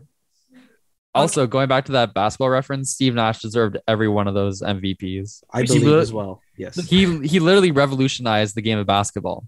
You've seen the clip where he like he's like Ernie Johnson's like I have a vote and he's like the two times Steve Nash beat me you voted for him I did I love it um, anyway uh, thank you very much for coming on Curtis uh, always appreciate having you on um, Pittsburgh an interesting team uh, I'm telling you Ben Chiarot or Sam Palana first third half of it is coming um, when we come back Curtis is never it. coming on again. listen um, I'm gonna get a text message. I am never coming on the podcast again. forget the text I think No, the- no, no, no. Don't worry, guys. I'll I I love the show. I'll definitely be back on. I just in my contract we had to you have, you have to put the clause no Ben Chiarot talk. And Wait, we can do that. No if Alex doesn't get that we're no, allowed. no, Wait, no. we're allowed to put that. anyway, uh, the- Curtis, go away and uh, you can no, sorry, not go away. Go ahead and plug your Twitter and all that, where people can find you. Right. Um, you know what? I'll plug what I've been working on a little bit before the Twitter. I I just did a podcast. I have my own podcast called the Blue Jays Way podcast, and luckily baseball is back, so that'll be really firing up and kicking into gear. And to kick things off this season, we had a great interview with Jeff Blair, which is live as we're recording this right now. So when you're hearing this, you can find it anywhere you listen to podcasts. Just type in the Blue Jays Way podcast. Hopefully by then the YouTube video will be up as well and we'll have some clips up uh, depending on my schedule. But uh, yeah, and then also you can find me on Twitter at cmartin387. You can find me on Instagram at cmartin2292. And uh, I have a photography account because I'm a photographer. You can follow that at Curtis Martin Photography. And that's it. All right. When we come back, we are going to look at Leafs goaltending. Uh, what else? Rasmus Ristolainen's extension. Yes, Jesperi Kotkaniemi's extension. Jack Eichel's return to Buffalo. Some women's league stuff, some Chychrun stuff. The Leafs game, we're going to preview that. Uh, the Habs have back-to-back honest losses you need for the tank and all that. And maybe we'll have a conversation about Ben Chiarot, just just for the sake of for Alex's. Awesome. We will be back in a moment. Uh, so I have to hold back my laughter because Curtis just left. He wasn't happy with me. He wasn't happy with me and Ben Chiarot. Great guy, honestly. I love I love Alex. I love Curtis. Thank you both for coming Thanks. on the podcast. Yeah. Okay. I'll see you guys Wait, next do- week. Do you love Hopefully, Daniel? all right. I'll tell Daniel what you're doing. Hopefully, hopefully Curtis actually comes back on, and I didn't just push it too hard with Ben Chiarot, but it had to happen. Uh, it had to happen anyway. Um, hopefully, he hopefully he's a Pittsburgh Penguin or a Pittsburgh Penguin. uh, Anyone. I just I want I want it to happen. Okay, I want him to be a ranger. I Yeah, I want him to be a ranger. we- Yeah, and then Mike just lose it like a volcano in the know, I don't know, Spain. They have volcanoes. Uh, Kako in the like first. Kako. Oh, yeah, sure, I'll take it. Okay, let's look around the NHL. How about we talk about refereeing to start officiating? We have three wild cases over the past week. There was the incident with Nazem Kadri that Gabriel Landeskog took exception to his reputation, the inconsistencies that TJ Luxmore and uh, the dog, uh, and um, who's the other guy? Wes McCauley had. There was the Arizona incident when Matthews' stick was held by Jakob Chychrun. No call. Chychrun goes the other way and scores. Um, and then there was the stuff with Hyman getting hooked by Ovechkin with the most blatant hook you've ever seen. It took this long to have a real bad discussion about officiating. We've had it, but this is the explosive point of the season, and I'm impressed it happened this close to the trade deadline, guys. I know. Like, I mean, like we could have, right? We could have done uh we I we could have done a weekly Remember segment. read of the bye week? the what? Can remember read of the bye week we used to do? Instead, it would have been the blown call of the week. Oh, I love this league. He said calmly, but Yes. inside his head was screaming. But they, I mean, they were all bad calls. I, I saw the uh, Ovechkin one, and I was ready to lose it. Yeah. Like I'm, I saw them. Like I saw all of them, but I was ready to lose it on the Ovechkin one. Like the what what blatant missed call. But you know what? Why do you, we talk about all of them first before, I Uh, lo- before I lose it and say it's science or whatever? Well, the Ovechkin one was just as the clearest day you've ever seen. Um, Landeskog had comments that were very smart. Very, it doesn't look like he's been fined because I mean he he complimented what is it? The refs did a good job for 50 minutes. I would read the paragraph, but I am really bad at reading, so we're not going to do that. Uh, we know we should have gotten the audio for it, but um, that whole thing was the reputation of Nazem Kadri because the Niederreiter penalty was okay. He thought the guy dove, but when Nino himself, um, what Colorado thought dove, there was still technically the rep said, well, there was still the infraction, but it wasn't the same for Kadri. So it's another example of the inconsistencies, and I think Daniel really, it's again, it, it feels like referees have each each linesman, each rep have their own set of rules. It's just so inconsistent. yeah, you can't really, I don't know, gauge on okay what's gonna happen and what's fair, and to, to see what was going on. Like uh, Alex really took the word um, that I was gonna use about how blatant it was for some of these plays to happen, and a lot of non calls going on. And I believe it was that one stat right now where it was with, I cannot remember the source, but it was like Colorado are like number one with the drawing penalties, and Yes. yeah, I, I I don't know. It's just we've we've talked about this so many times before about the consistency of what was going on, and I think you know we we we were talking about Colorado, but if I've been talking about like the Leafs game right now, like to have a non call in such a crucial situation like that as well in overtime. Is just to me it's just I don't know. Like that that hold was really really blatant and that was something that you know it's not like it, it happened away from the play. You know what I mean? Like it, it was It right there with the, lines play. yeah. Like so the capitals oilers won. The the caps got a point out of it. Luckily edmonton won uh the one involving colorado was just sort of it, it really gave it was a close game the whole time but it score wise so it sort of it, It really caused the things, yeah. momentum. It was like late in the game, so Colorado didn't have a shot. You know, I don't have a problem because I know people have pointed out, for example, the Leafs are really low when it comes to drawing penalties, which they probably should be a lot higher because of the way they play. If Colorado draw the most penalties, I would actually agree. Like that sounds right because they always have the puck. Um, but then it's like okay, but Kadri's the one guy we're going to go after. Um, if we can focus on the Toronto one here, Alex, because let's just make it out the way first and foremost. Should Matthews have given up on the play? No, but I don't blame him because I'd be pretty mad in that scenario too. Should they have been in the position? No, but that doesn't make the refs sort of cock up any worse. Sorry, any any better. It, it was still a blown call. yeah it, it's like two things can be true. Like you know I, I think i was talking about this last episode too. Like why does it why can only one thing be true? Like yes matthew should have come back on the play but even if toronto won in my opinion this would still be a discussion that should be had where it was a missed call like that. We saw another missed call in edmonton and then we saw the shenanigans that went on with Landeskog. So I don't really, or with Kadri, sorry. So I don't really like. Again, they missed the call. I I, I don't know if you guys uh, caught 32 thoughts. I think it was the one on Friday. I, I'm not a fan of this. It is what it is approach. Like I get the point that uh, Friedman and Marek were trying to make, and you know it's the NHL. They're not going to change, but I, I just it was so blatant and there were three three different scenarios within a span of two days. And and i think the especially the one the Landeskog comment where he- where we're talking about Kadri that's a that's a very uh very very hard topic because we're talking about referees not making calls because of the reputation of players.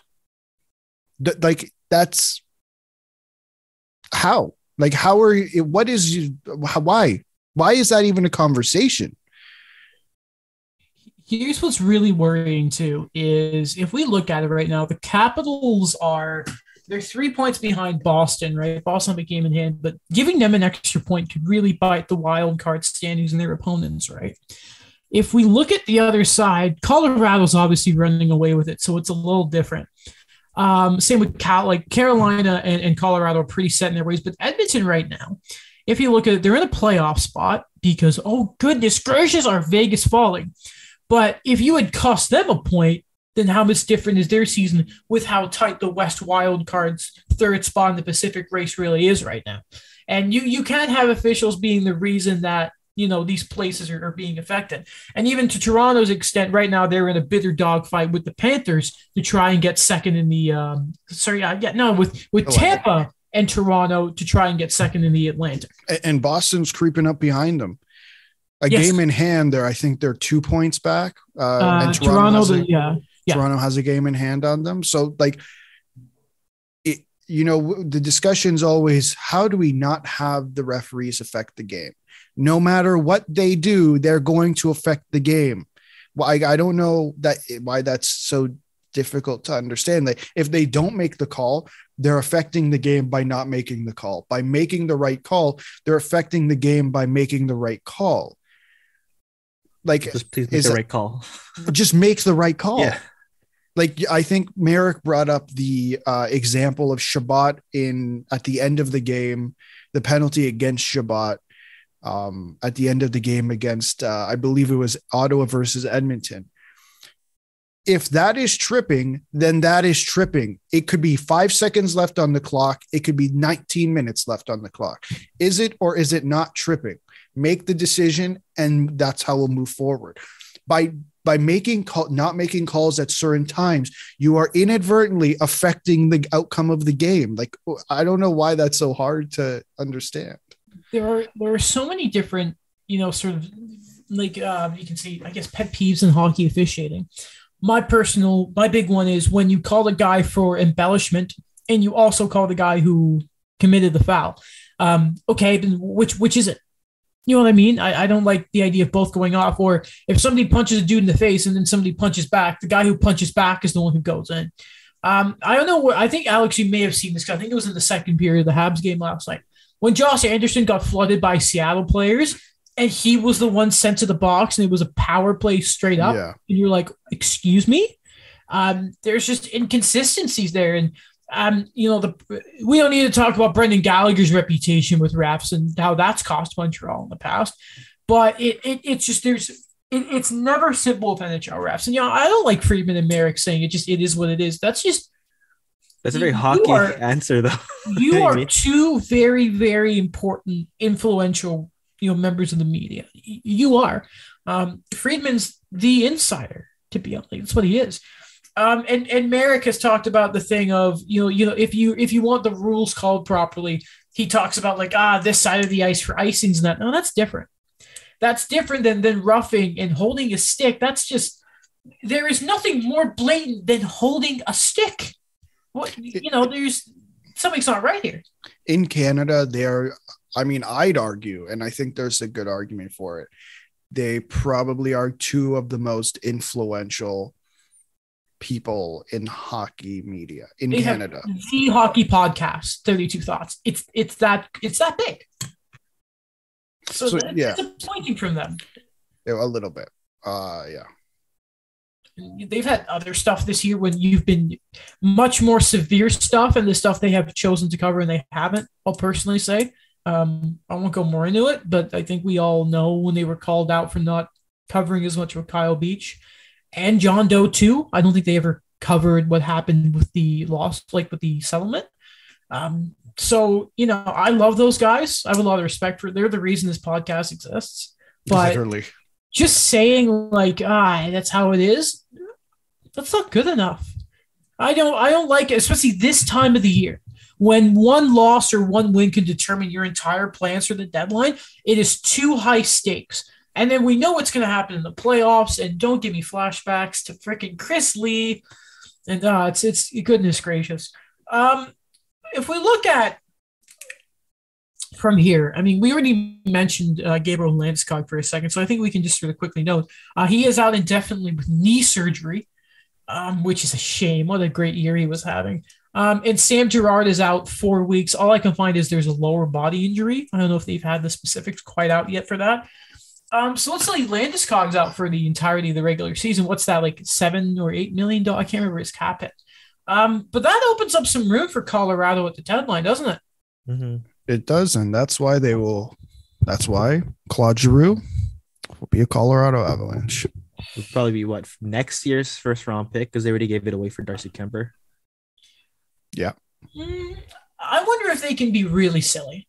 That if they have enough room, you get Chicago to retain on Fleury. and I know they just extended. Uh, They just extended um Francouz. Francouz, but you know, I mean, they could get really nutsy. We know this is the all-in year for Colorado. Yeah. So Right. get nuts, man. Get nuts. Get get more than Giroux. Get Chiarot. Get like I agree. Yeah. Like I think um I like the word Elliotte Friedman uses sometimes when he talks about deadlines. So a GM's war chest. And for me, I know that I mentioned the first round pick, but I'm looking at Colorado right now and as good as they've been, they still have so much forward depth that they could trade away. Just the accumulation over the years. Like I, I wouldn't be surprised if you see a Martin Kaut being part of it, or a, a Shane Bowers, or um, an Alex Newhook.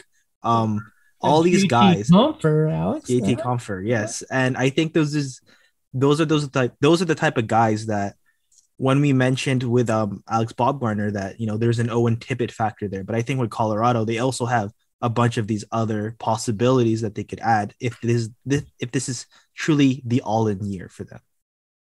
Um, on 32 Thoughts headlines, uh, Friedman mentioned that for Marc Andre Fleury, right now, the team wherever he goes to, it's not just about his protection list, but it's him going to a place where he believes he can win. Um, also, I want to say on insider trading, Pierre LeBrun said that the Leafs have looked into him in the goalie market. Uh, he did say it was more of a due diligence call. Um, they did say apparently Toronto's not on his preferred list, which I'm kind of like, why report it, but maybe that can change. You know, they're a good team. Um, and I know Dubas has kind of been like, ah, we're not looking, we're looking at defense. Alex, would you say for the Leafs, Marc Andre Fleury is a realistic option? Is he one they should be looking at, or are you still all those assets that cat space needs to go to a defenseman? Um, I I think if we're looking at the goaltender market, sorry, he is the only goaltender I'd go after. Wow. You, you don't you don't want me to get to the 100 names trade bait board and read the goalies for the third time? I mean, you're more than I mean, you're more than welcome to, but uh, I, I just, I, I really think, uh, unless you're going to be able to move Peter Peter Mrazek and bring in one of those guys, uh, there's no real need for any of those other goalies other than Marc Andre Fleury. I just, I, I don't think it's worth the assets considering that you cannot go out and spend those assets on a defenseman. Uh, by the way, uh, Washington, he's still not interested in going. oh, they need to they need to take a hit. Of course. It is not happening, not happening at all. Uh, goodness gracious, we go? This is from Darren Dreger. Uh, Buffalo are apparently looking for a top end, high character partner to play with Owen Power. If not at the deadline, that's going to be a free agency type thing. I Uh, bet they wish they had still had Rasmus Ristolainen. Oh goodness Sorry, Sorry, We will, we will sorry. get to that. We will get to that because I'm actually happy for Risto, but we'll talk about that a little later. Beside the money thing, I obvious, but anyway, um, I wonder does that mean would it mean I you would have to do a lot of convincing to this player, a lot. But goodness gracious, does it not make sense for you? Like, imagine Owen Power and Hampus Lindholm? Or Owen Power. Hear me out. What do we know about Owen Power? He's got the great scaling ability, right-handed, so we need a left-handed partner. Is he right-handed? He's right-handed. he- Yeah, Yeah. Needs a grit grinder, six six five too, right? Yeah. grit, a nice grit grinder, leadership. Ben Sh- Anyway, no, Ben's not high end, but I'm wondering if there's any like, can you guys think of any like thingy defenseman, ideally left-handed? Like who? He's who's a- he's he's left-handed. Oh, he's Owen left- Power's left-handed. Oh, he's left-handed. Sorry. Oh, so okay, Lindholm, right-handed. I mean, I don't see him going to. No, Lindholm's, uh, Lindholm's left-handed. also left-handed. Josh Manson. So oh that that's that's not right-handed. that's not uh, that's And not I- the worst idea. There's history there because Brandon Montour, right-handed, went from the Ducks to the Sabres. So maybe So who, who Okay, is- who is? I, I I know this would be real like probably not going to happen, yeah. But like I kind of just thought of John Klingberg. Wow. I know it would be that would be a weird pairing because I think Owen Power's a little more um offensive minded as well, but like still why not? that'd be interesting. Yeah. Depending on where the Sabres see themselves in the window, or when they're actually going to compete again, that'd be an interesting one. You want Jeff Petry? You got got term, got term. I mean, it's, it's basically the same as Klingberg, but uh, Klingberg's probably going to want like seven, eight years. So if he can't get eight on the open market, can I mean, it would anyway. make sense. Buffalo's one of the only teams that could give him that money. exactly. Um, Yeah. and Chris Johnston mentioned that it looks like it's confirmed that the draft is taking place in Montreal. Suck it, Bettman. Uh, do do do do do do. So do. we'll see Adams live coverage from there for the podcast. Indeed, indeed. Very excited. The We'll see standards of top three. when the top pick is made, for some reason, Adam also walks up. when is when is the draft? I'd actually have no idea. I want to say it's July this year because everything got. Oh pushed yeah, back. yeah, that's a good point. Very. I kind of want to make it out if I have the time. We should go. Jack, oh yeah. Anyway, we should. Uh, How are Jack tickets usually Eichel- for a draft though? Like, I don't. I don't know. I've never looked at them. no. Okay, Alex, We'll we'll work on it. we'll Daniel. look into it. I, I, Adam already has his way there. We'll Yeah. find our way there. We'll work on it. It's- the timing works out. I might be able to get the tickets if you guys can organize your way of getting there. accommodations or We getting there. probably Well, getting carpool. there is easy. It's just the accommodations we got to think about. We'll figure Yeah, it out. I, I could probably have that figured out. Okay. My mom would be there too, so that might be a little. Thing. She can record the podcast. Okay. Yeah, we'll like scream, do audio scream if we lose the draft lottery. Perfect. Yeah. I got my lava mic. I'll just bring it over and like I don't know. You know what I'm usually uh okay, I know this is off. We're going off topic here, but you know, usually for playoffs, they invite uh, teams invite certain people to do blogs for them. Yeah. Yeah, we'll invite your mom to do a blog for us on the uh, draft coverage Um, I, I mean, she just behind the scenes of the Two On podcast. Indeed, indeed. Okay. Um, I go return to Buffalo. They were. Uh, I was surprised there was that much booing. To be honest, I thought there would be. Some jeers. Yeah, there was cheers, and don't get it wrong, but uh, it was a bad game for Vegas. Uh, they're just bad right now to begin with, uh, which is kind of funny. But let's just quickly have a little look. See, I have some Jack Eichel quotes. Oh, he had some things to Yeah. say. Uh, first, he said, um, "That's the loudest I've heard this place." Uh, this is in the post game. This is uh, that's the loudest I've heard this place in uh, ever. It's only t- it only took seven years and me leaving for them to get into the game. Uh, he also then said, "I um, they must be booing me because they wish I was still here." Um, That's swagger. now he did not get a video tribute from the team. It was from like the community. I feel like I guess he does did some charity work. Um, they are um that was a messy divorce. Now there's been a bit of a split on this. So people may not remember, but there was a sit down interview that Friedman actually did with Jack Mhm. Eichel. And in that interview, it kind of went under the radar that Eichel, before the neck thing, actually requested a trade from Buffalo he phrased it as, well, if you're rebuilding, you could trade me and get some good assets, which probably means you should trade me. I don't want to be here. And he's trying to sell it. And I don't think he's that clever. Um, so what I kind of see that as is that it's another element. I don't think it's wrong if you boo him for that. I don't think I don't think the fans of Buffalo were booing him because he wanted to get neck surgery. No. But I understand why. First off, this is great theater. I think we can all agree this is amazing stuff. This is good for the Oh yeah. Um, but I don't blame Buffalo for booing him like I don't blame Islanders fans for booing John Tavares. No, no, I don't. I like. I would do the same thing. Yeah. Well, I mean, did they not do it for Jesperi Kotkaniemi?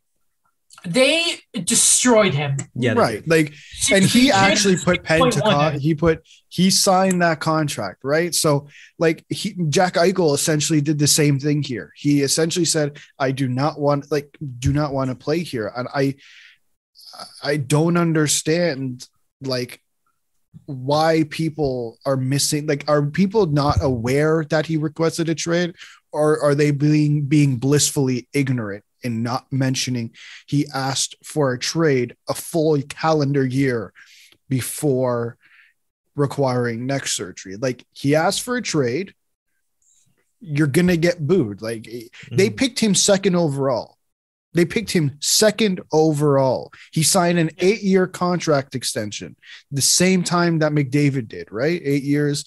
They both got eight years around the same time. I think it was a little later, but he he he got the big deal. And I think he left in like year two or three. I would do the same thing. No, was the marriage sort of? Here's what, and I know people have been saying, and, and I again, I wrote a piece about this to get into Ryerson about how it was a divorce since the start because Yeah. Tim Murray didn't want him. Everyone knows that. Now, another thing that, that Friedman mentioned on 32 Thoughts, the podcast once was that apparently the way the Pegula saw Eichel, it was, it felt quite, it, it sounded very emotional to be honest. Like they really thought he was going to be the savior there. Like, correct me if I'm wrong here. You guys are going to know a bit more about this than me, but Ben Simmons in Philly got his big deal. And then, like, year two, he wants out. Zion Williams is trying to get out of the, like, New Orleans, like, it's nobody's business here. I don't like young players trying to force their way out because I don't think it's good for the sports at point at points. Um, Dirk Nowitzki actually he mentioned that uh recently, where he said when he would compare when he was signing his, ex- his extensions or when he was coming into the league, um, it was a lot more of you just play and you know you just go with how things are going, and then he's just feeling now. But he didn't criticize anybody, but he was saying that there is just a lot more control now with what teams can do, or or what not sorry not teams, what players can do in terms of where they want to go and how they want to perceive the contract, even when it's signed. you know, when you sign up for an eight-year, you know, contract, the, the rebuild was going to be more than a couple years. And like, listen, I know that he went through his whole ELC and that. Um, but if you're signing on for that long and you're the captain, there's responsibility to that. I'm, And- I don't blame Eichel for wanting out at it. At the end of the day, the neck surgery is sort of, if it wasn't the biggest thing, it was still it was the matchstick. It wasn't the first reason. It wasn't, it- but it, it, it was it was the it was Franz Ferdinand getting killed. It was that was what started everything. Certainly, that's what started, but that was the the matchstick event. Right. Uh, You brought up the Pegulas there, and I believe the there was a rumor going around that the Pegulas pushed for that contract. Really, No. and people criticized it. I remember at the time they're like, "What's this about?" Yeah, I, I I think I don't blame I don't necessarily blame Jack Eichel for wanting to leave. Like I, I don't think the the organization treated him right in any respect. Like before the neck surgery. Let, let's let's cut it at the around 2021. They did not treat him right at all. I think like you guys said, they wanted McDavid, everybody knew that. And of course, like I'd be pissed if I'm this superstar talent who you can very much build a team around, and your first reaction was, ah, I wish we had McDavid. Like, I understand. At the same time, I understand why the fans would boo. Like, the fans do not care about what's going on behind the scenes.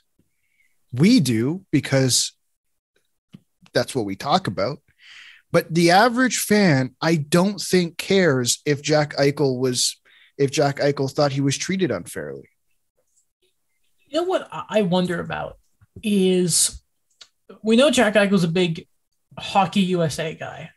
We know the Pegulas are, you know, obviously, you know, they're they're NFL owners. They're very much the team US. That there was that element of it. We have the American talent here. You know, like, Tim Tim Murray, we know wanted McDavid, but I wonder if the Pegulas prefer I, I I mean if they had McDavid, they'd probably be like, ah, here we go. But you know what I mean? It's there was a pride thing there, I think. And listen, both sides are a little thingy here. And at the end of the day, Eichel's health for him is the most important thing. Um, but I, I don't like criticizing the fans for doing. I don't. I don't like it. They didn't chant like broken neck at him or anything. Yeah. They just booed. They didn't sign the Jeff Skinner contract. Yeah. Well, that's another thing. If you look at it, they got. He liked Ralph Krueger. They kept him around. Mm-hmm. They signed Jeff Skinner for him. Taylor Hall for him. Eric Staal. Eric, oh, remember Eric Staal. Congratulations to Marc for playing a thousand games, the first brothers to all play. Love to see it. Well, three I out of the going- four. Yeah, yeah, we don't talk about we don't. Jared. no, I'm sorry, Jared's Jared. Jared's whatever. He played eventually, but you know what I mean. It's just they tried to help him. Were they great at it? No. Um, and he runs out of patience. Okay, Jack, you still have to accept that the fans are going to boo you. It's it's part of the game. It's part of the game. It's it's not like tennis where heckling may be seen a little different. You guys explained that situation to me. Yeah. But in the NHL, man, you're gonna get booed. It happens. Look at John Tavares. It happens, man. Must I say though, this is the first time like I was watching the post game and I'm like, wow, this is not an NBA post game or like you know what I'm talking about? Like the way he kind of just answered things and just he was he was out there with all of his answers. It was great. Well, like I, he, could, he, he could have just like, oh, you know, listen, it was like a messy situation, and you know, we moved on forward. But he didn't. He he doubled down on the boost. Yeah. w- while I will say, like, I'm not go- going to um, stop. I'm not. I, I don't want to tell Jack Eichel to not say those things because again, like, it's great for us. It's great for the Great. sport. Everyone, everyone's going to be talking about it. I'm gonna say I gotta disagree with Jack. Uh, that is the Buff the Sabres fan base is probably like I, I remember they always talk about the TV ratings, even Mhm. with Buffalo not in the um in the playoff race or in the playoffs, they're still one of the top markets in the US. So I will was- dis- respectfully disagree with Yeah. Jack Eichel. I disagree with that part too. I know a lot of people uh, were reacting to that one on Twitter too, where uh, well, some people were just joking, or like, you know, he's he's spreading misinformation, it's fake news. I think he was just better, right? Like, Yeah, he yeah, no, that- he had exactly, lost. exactly. It's been bad. I'm not going to tell him not to There's say it. like the enthusiasm in Buffalo. It's it's amazing. Even when it wasn't at the best, there's still the rowdy crowds. People are still coming out. You know, Can well, we maybe we'll have talk Will about- Christopoulos on sometime, and he'll mention it as well too. That the the fan base to that, like they still believe in Casey Mittelstadt. So if we, I wonder too, is in it's it, he talked about yeah the, the whole thing of it's never been that loud in seven years. Well, Yeah, fair enough. They haven't had anything to cheer for. Um, like it's been so bad in Buffalo. Um, like they didn't even have like a pa- they weren't a hundred. Like they didn't sell out that that game, which was kind of funny. Um, but I, I think you also have to imagine Sabres fans this year are really airing their grievances to the team. That's why their attendance has been so garbage.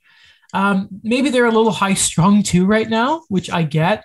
Like I think right now, like Leafs fans have been so on about the officiating. I don't blame them because you know right now is they have a goaltender who can't stop a beach ball. And it's like, you know, and and then it's like that happens with Matthews. Fan bases can get high strung. Yes, like any Habs fan a couple months ago before Marty St. Louis, they didn't want to talk to anyone about hockey. You guys know that because I hated it. Um, Rasmus Ristolainen got a new contract. Uh, Chuck Fletcher is back at it, guys. Uh, he took a pay cut though. What a great guy. Uh, so here's the new deal. Yeah, he goes from 5.4 to 5.1. It's a five-year extension kicking in next year. Um, he is overpaid. And we'll criticize Chuck Fletcher in the second year. I just want to say one thing though. Um, Rasmus Ristolainen had a really rough time in Buffalo. You don't Um, say. You know, you know. and now in Philly, it feel and we all know that Ristolainen was in trade rumors every year in Buffalo Since he was Um, drafted, yeah. since he was drafted. And I just want to see. Apparently, they like him. He likes it there. The teammates like him. Um, before, and I feel like people forget about this with him because they just talk about how awful his advanced numbers are, and well, he he still he can put up points, which is there's value in that. You just got to right. Like in Carolina, I bet he'd be great because in Carolina, right? It would just work out. Yeah. Um, I am happy for Rasmus Ristolainen, the person, that he seems to have found a place that want him. Um, and you know, you just got like twenty five million dollars out of what? But I, I just wanted to say I'm, I'm happy for Ristolainen, the person. Now, the Flyers. Apparently, the result of this is that Travis Sanheim may be available. Kyle Dubas. Ivan Provorov may be available. um, I, I, I, they should get a king's ransom for Travis Sanheim. By the way, Do you know? Do you know the? I think it was uh, two years ago, the draft be- before the 2019 draft, where there's the picture of Kyle Dubas with two phones. Mhm. yes, yes. I use that every year for the deadline. He has Chuck Fletcher on both of them right now. He he better. He better have Chuck Fletcher on both of them. Where are the Flyers going? Where, like, no offense, but instead of Sanheim moving, should you not have moved to Ristolainen? I kinda feel like thought that, we yeah. went the wrong way. Well, I I wonder if the okay, this is pure speculation, but I wonder if at some point they realize that they can get nowhere near the price they paid for and said, well, I guess we're going to keep him because we paid a first, a second, and uh, was it Robert Hagg, I believe, Yes. uh, to bring in Rasmus Ristolainen and said, I, I guess we can't let him walk for free. Would you like to know uh, the Flyers' five on five expected goals against per 60? Sure. Uh, it is 2.885, and that is the second worst in the league. Jay Fresh just posted it, actually. Who's worse than them? Uh, Columbus, Were they? I was gonna say Yeah. Arizona. which is strange. Arizona are 28th. Okay. Well, was they're close. doing well. Uh, shout out to uh, the Rangers at 24th. Oh my lord. Oh my goodness gracious. Um, that's uh, that's that's that's weird. That's weird. Okay. Did did you see the, I think it was Jay Fresh posted it yesterday. Igor Shesterkin has uh goals saved above expected, I think, at 40 goals. That's insane. He's Holy stupid cannoli. good. He's actually them. stupid good. Okay, let's talk about Carolina. All right. It's not official yet, but it sounds like Jesperi Kotkaniemi is having an eight-year extension. Wait, the, wait a second. It's the not- thing that hap- the thing that we all said was going to happen happened. It sounds like the AAV is going to be just short of five million. Different numbers are being leaked out there, very similar to the Dvorak contract. Can't wait to see the signing bonuses in them. It's an odd contract. It It is. is. Being honest, it's very, It's- very odd. I thought of uh, I thought of the Jerry Krause. I wouldn't sign this of RE to Scottie Pippen. Uh, I'm not saying KK is going to be Scottie Pippen, but it's like um, I'm like it's very much it's long term security for a guy. And what's I'm not, I'm not doing the math, but it's millions of dollars. He'll never have to work again after it. But it's like it's a very safe bet for him. And if it works out for Carolina, I will rip Marc Bergevin's heart out his chest. I remember on Don Wishes and he was talking about that. At the moment, based on what he's seen, KK's not at the production of where he should be in terms of the money. But again, it's in terms of age, in terms of how he's played on the defensive end. Um, it's just kind of banking on it, right? Just banking on that this becomes a bargain later on. His usage has also been limited. Well, here's what's going to happen: is Trocheck will be Trocheck will be gone next year. I had to look at their cap friendly. Trocheck will be gone. KK will be solidified third line center behind Staal, behind Aho. He'll be second line center once Aho leaves and comes to Montreal. Obviously, Oh, they're gonna say it's all okay, but yeah, go on. I um well no, or it works out Aho and eventually once Staal sort of tapers off, Kotkaniemi develops into a second line center, making less than five million dollars until he's freaking thirty, his best years. Sorry, Alex, what were you gonna say?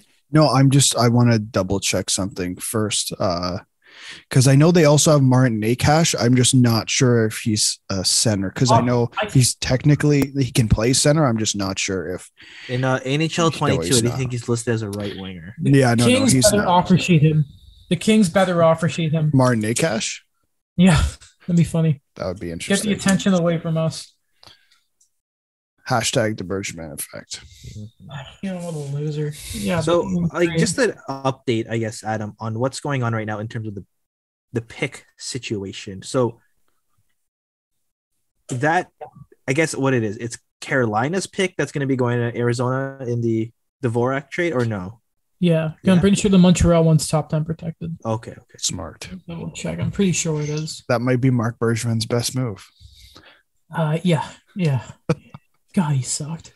Oh. Talk about the one time he made a panic move. Uh, yeah, it's top ten protected, protected. So it's it's going to be uh, Carolina's. Thank goodness. Save them in the you know. I, I I hate it. I hate it so much. I hate it so much. I don't mind this deal at all, to be honest. Yeah, yeah, no. It's gonna work out.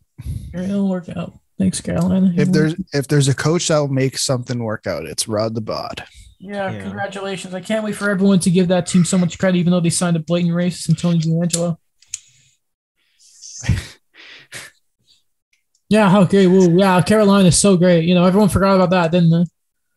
Yeah. Same regime and everything. Oh, Don Waddell's going to get all this. Oh, he did such a great job. Okay. I just like to say I love Jaccob Slavin.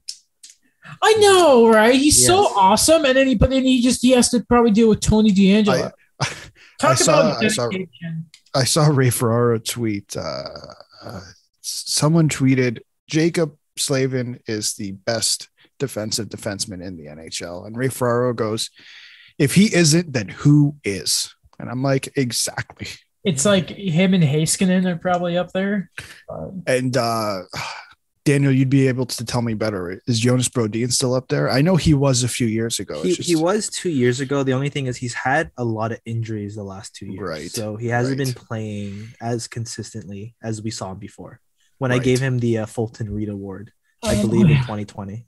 Um, so Chychrun is apparently on his way back to Arizona. He didn't finish the game last night. Um, next day or two, we should know what's more with that. Apparently, that's from like Craig Morgan. I'm pretty sure. Um, so we'll see what happens because a lot of teams are going to be curious as to what happens there. If he's, you know, John Klingberg is going to be off the market now. Chychrun may be off the market. Um, that just it means two things: more value for Ben Chiarot, and more importantly, that could be more value for Hampus Lindholm. Yeah. He'll be. I don't want to be a Debbie Downer here, Yeah. but I just remember on Hot Stove when uh, Marek and Friedman said, you know, there might be an op- there might be a possibility none of the big names move in the deadline. I, I, I, no, no. Just imagine realistically if Ben Chiarot's the only big move. I, I don't want to imagine that's going to happen. Again, we're I saying want- again, it's the opposite of the NBA where you know there was the speculation and then literally everything happened plus more. And then with the NHL, we've been talking about the deadline for over a month. It's awful. It's awful. Uh, okay. Uh, this is from 32 Thoughts last night. The PHWPA. Did I say it right that time?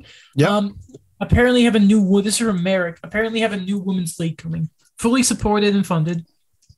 They had a call with the NHL apparently, but no details are public, and this will not be a part of the PHF either. So it looks like we're set to have a second women's league.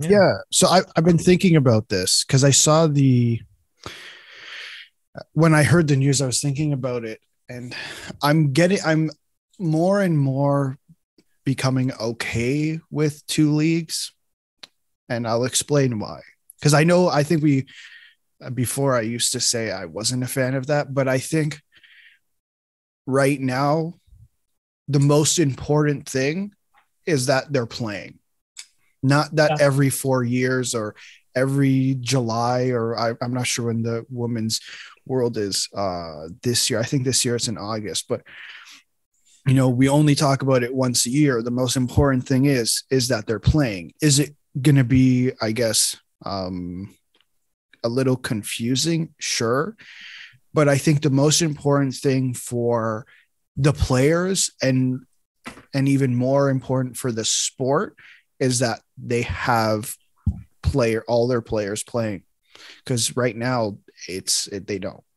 I agree with that. I think that you know we've mentioned it before that every time the playoffs roll around, we see how great the game is for the women's hockey, and it's always that conversation like, oh, we have to keep it going. We have to see what we can do with it. But I don't want it to be another thing where it's like, oh, we're gonna talk it talk about it again the next Olympics, the next World Championships. I think we had enough of a momentum this year to Yep. keep it going, and I think one example is just that you keep shouting out people. I think in the most subtle sense too. Um, when we talk about that collective effort, and one thing for me is just, I guess you know, as someone right now, they were just scrolling on Twitter. One example of that is like the Blue Jays. You know, they're shouting out Sarah Nurse. They're shouting out like her accomplishments as well. Those are some of the things that have to be in place for these leagues to be successful. So when we get to the next Olympics, you know, there's still going to be that conversation of we have to keep growing the game for the women's side of it, but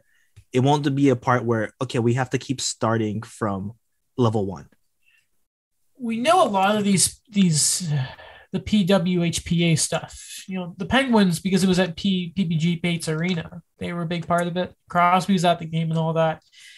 Um, you look at it and you start wondering, okay, and if the league, if the NHL do get involved with with the PHWPA, I, I really do question how long the PHF will be around. I, I know they just increase their salary cap and all that, but if they don't have support from the NHL, and they don't and they have to go up against the best women's players in the world. I do question it. It's a, it, feels like something the timing is a very weird and all no, it's not weird. I think we kind of expected this actually post olympics is we see what you know anthony stewart and, and angela james getting involved with the toronto six and that. Um it feels like a matter of time now. It's a matter of time I just, I- I'm just, I'm getting, I'm just, I'll be honest, I'm pissed off seeing them split again. I just, I want them all together so we can just enjoy women's hockey as one end of the year. Um, I- like, I- I, know people are like making the, what was it, the WHA comparisons. Cool. Just, you know, it's going to happen eventually. So, you know, if you want to keep wasting time and money and, and I go ahead, but I, I think I disagree with you on the NHL stuff. The like, yes, they're going to be involved, or they might be involved with PWHPA, but the more I look at the NHL and the more I look at women's hockey, I don't know if I want the NHL involved. The NHL hasn't gotten something. I the NHL hasn't gotten something right in years. In years, they haven't gotten anything right. Um, and we already know, like, you know, we're seeing the new personalities uh, in, you know, the Jack Jack Hughes, the Trevor Zegrases. But they had like they've spent the last 20 years not marketing um their own play. They barely marketed their own players right. Whereas when I look at um, the women's game, I think there's vastly huge amounts of personality in in the women's game, and I don't know if I want the NHL touching that. Like, if I'm being completely honest, because my first instinct is they're just going to botch it, uh, and I don't know if I want that. I, I just wonder it's if it's if it's not the personnel, it's the resources. It's it'll be the connections to people. If it's not, listen, I don't want people like Gary Bettman near it either. You make a good point there. It's just what they could provide if there's the right people in place running the second women's league. It's it's that's what I I, I kind of think of. Um, listen, just I appreciate at least that both leagues are taking advantage right now of the wave after the Olympics. I just from now I don't want to see another women's league fold. I don't want to see what happened with the CWHL again. I don't want that. Um, anything else on the women's stuff before we move on? Just hopeful that again the momentum keeps on going. Yeah, I mean Marie-Philip Poulin could be working with the Habs right now. She's not because she wants to grow the women's league. So you know, don't waste that resource. Don't waste the greatest women's hockey player of all time still being around to help you out. Don't do that. Okay, my mic's just being dumb. Okay, the Leafs.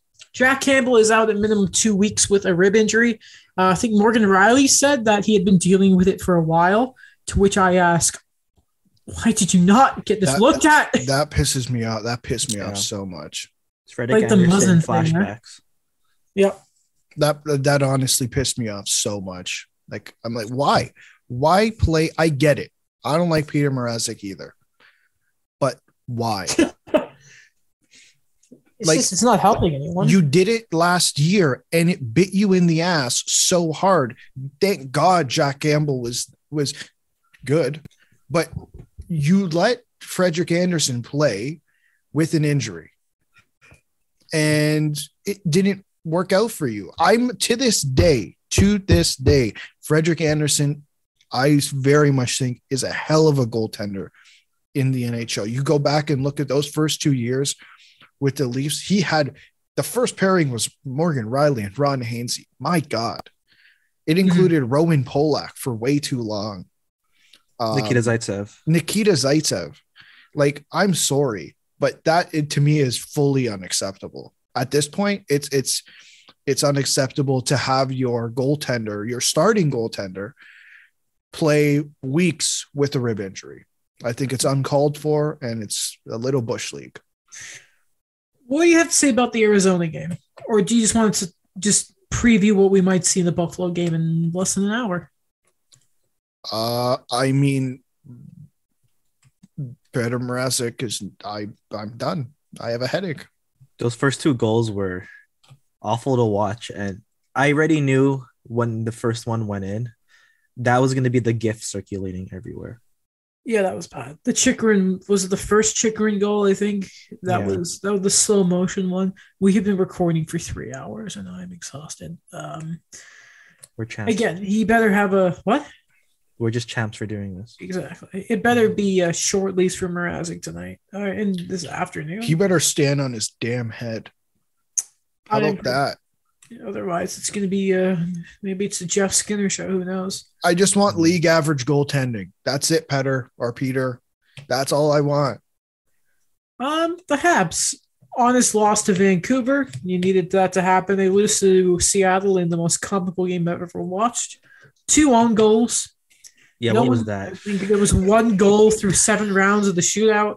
Uh, one own goal was Adam Larsson for Seattle, which was bad. The other was Wideman and Bottenbow. Just He just yeah he fumbled it. that was awful. But was Um, but was Adam Larsson's really an own goal because he didn't smash his stick on the ice like you do in NHL? So to me, Alex, I get what you're goal. going for, but that was the, that was an own goal in every sense of the, the word. I was upset because I was hoping Seattle would win, win a regulation for the tank, but Adam Larsson decided to just say no. We're going to give you a chance. Seattle, you know what they do is they play the the way Dom Ducharme used to play three on three overtime with the Habs. It's just we're going to wait and wait and wait and not take any chances, and it is very annoying to watch if you're the other team. Also, Bell Center back at full capacity. That was lovely to see. The stuff they did for Ukraine was the greatest. And uh, there is no better arena in the world for hockey than the Bell Center. If you think otherwise, you're an idiot. idiot that you're an idiot, and I'd like to fight you. It's not as tacky as uh, Vegas. There's a bit of class because it's Montreal. It's the mecca of hockey. Damn it, the What state the of Forum? hockey, Minnesota. What? The Because the fortress? Wait for Vegas to be bad and see how long that atmosphere lasts. No, I said the forum. oh, the forum. Yeah. Wasn't yesterday the anniversary of its last game too? Yeah. Okay, Yeah. yeah, the forum, but the forum no longer well, it doesn't exist, but it's not they don't play anymore. Yeah, the forum is is kind of like mythical, right? So okay. What about the Mattamy Athletic Center? No, no, no. um, and by the way, like, am I the only one thinking that Ben Chiarot should not play anymore? Like leading up to the deadline? Yeah. Maximize Uh, that uh, Yeah, return. no. I'm surprised. Usually around now we start seeing guys uh, being sat. I'm surprised Chychrun was playing, and then you know, you got hurt. Showcase him too much. So I feel I feel like I got to say this. You did. You guys were talking about arenas, but you forgot to mention the best one, Yes. The knew Sleeman Center in Guelph. Come on, guys. How do you guys not know this? Sorry. Come on. I should Guelph make my way there Storm, soon. the Guelph Storm in the OHL, the Guelph Nighthawks of the E CEBL. You know what's an interesting snippet is I am looking that um, people still didn't know there was an outdoor game today. Of course they didn't. Oh, and Pierre LeBrun just freaking put out a blog about trade stuff. You know, we'll quickly just I'll quickly skim through this, and we can see what happens if there's any sort of LeBrun Chychrun's injury complicates deadline plans. Latest on Chiarot, Tomas Hertl, and more. Um, if I'm the Canadiens, I would pull bench. Thank you. Um, okay, do do do do do do do do do. Um, I re- I know, no, I, I know, I'm too tired. We've been here for too long. Okay, I'll read this and I'll put it stuff in the doc and we can talk about it on Wednesday. Okay. Uh, thank you for listening. Thank you to Curtis and Alex Baumgartner once again for coming onto the show. We appreciate you both very, very much. Um, Mike sending us stuff about Pete Davidson and Kanye West. I don't care. Um, what else around here? By the way, Marie-Philip Poulin getting the game winner in the uh, U.S. Canada rematch because, of course. Um, check us out on Spotify, wherever you listen to your podcast, Spotify video, YouTube for a full video version of the show. Check out Alex stuff for the Nighthawks, Daniel stuff for CGRU, my YouTube channel. Um, and we will check you in Wednesday for the deadlines coming up. People get excited, even though there may be no action because this league sucks. Goodbye.